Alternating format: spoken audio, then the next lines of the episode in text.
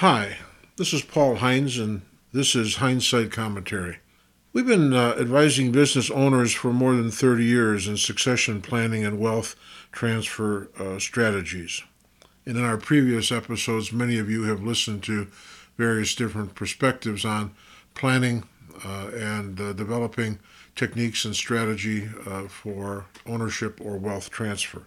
In recent days, more than uh, a few listeners and subscribers have asked me to comment on action strategies when circumstances are, are somewhat more urgent. The urgency uh, is really measured by your business's performance. If it's underperforming or regularly losing money, I don't. I personally really don't think that there's a, a heck of a lot of time for succession planning. I have five following specific comments that I'd like to make for your consideration.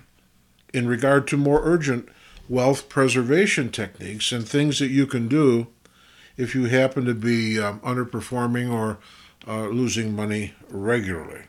I certainly will uh, personally comment to you if you'd like more information, and I'll give you my contact information at the end of this uh, broadcast. The first item I'd like you to consider, unless you're seeing concrete signs of, of increased demand for your products or services, please don't believe that economic recovery is here. The economic circumstances generally at hand uh, in the global economy as, as well as the U.S. economy are causing small and sporadic increases in demand, giving politicians especially the uh, ability to point to progress, recovery, security, and all the rest. Baloney, baloney. Homes, home construction, appliance, automotive, machine tools are, are a few of the industries not growing at this time.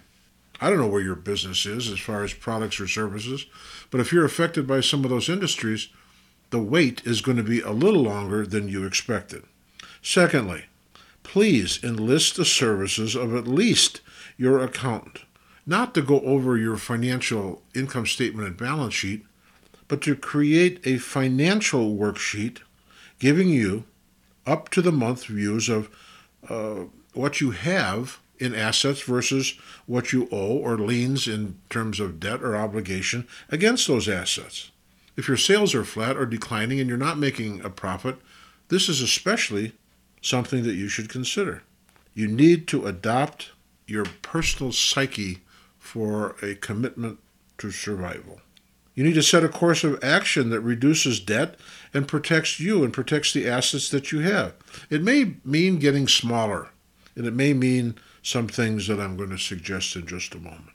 Put your ego on the shelf. These are emotional times, of course, but if you believe that the uh, mailman is your uh, sales manager going to bring you volumes of, of orders based on, on the economic recovery, hogwash. It isn't going to happen. You need to determine the level of your liquidity. Third, identify segments or sections uh, of your business that may have specific freestanding value, that they may be able to be consolidated into another owner's business of a similar or like kind, or sold independently to someone who can create a business from it, or downsize it and make it a nugget for the redeployment of your assets that you'll start, so to speak, all over again. It's, it's some areas uh, to identify in that regard to determine the value of segments of your business are or the niche parts of your business are the technical attractiveness of what you do.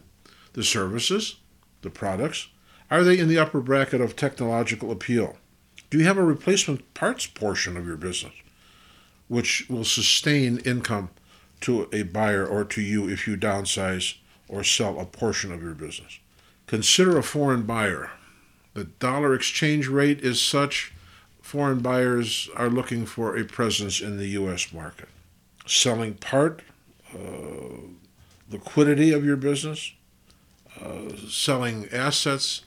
Well, the one thing they don't want is your machine tools or your manufacturing equipment unless it's very, very particularly essential to the day to day operation of your existing business. consider becoming a smaller version of yourself. Item number four buyers of businesses or portions of businesses are really looking for what? Sales for themselves because they probably are underperforming or see opportunities to get even larger and more profitable. Certainly, they want good people. There isn't any substitute for good people, and you are probably included, or maybe you just don't want to participate. They may or may not want you. That's a judgment for negotiations.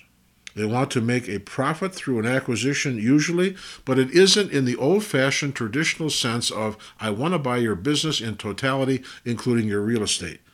Ain't gonna happen. Okay? Usually the buyers don't want much of your manufacturing assets, and they certainly don't want your real estate unless it can be leased at an absolute advantage. Last point number five get the experience support you need uh, to develop and implement a wealth preservation plan for you. Don't wait. Now is the time to seek and take and apply good advice. Act for your own good.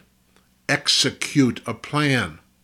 As always, I encourage you to contact me uh, wherever your business is located. We have uh, clients across the country and in some parts of the world. Email me, paul at h-e-i-n-z-e dot com. 847-382-8886 is the phone number. The website is h-e-i-n-z-e dot com. Come on now. Get moving and preserve your wealth. Get in a position where you'll start acquiring other people and you'll have time to do what? Succession planning and transfer your wealth through this incredible economic time. I'm Paul Heinze. This is Hindsight, and here's to your success. Good luck.